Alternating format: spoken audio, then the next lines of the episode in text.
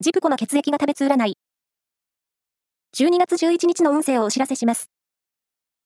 監修は、魔女のセラピー、アフロディーテの石田の M 先生です。まずは、A 型のあなた。優しい気持ちが、心の中に溢れてくる一日です。ラッキーキーワードは、リサイクルショップ。続いて B 型のあなた。伝言ミスの暗示あり。過信は禁物。確認をしましょう。ラッキーキーワードは、ローストチキン。大型のあなた。元気いっぱい過ごせる会長日。新しいことを始めるなら、今日がおすすめ。ラッキーキーワードは、ミネラルブルー。最後は AB 型のあなた。仕事も勉強もエネルギッシュに動ける一日です。頑張っておこう。ラッキーキーワードは、トイレ掃除。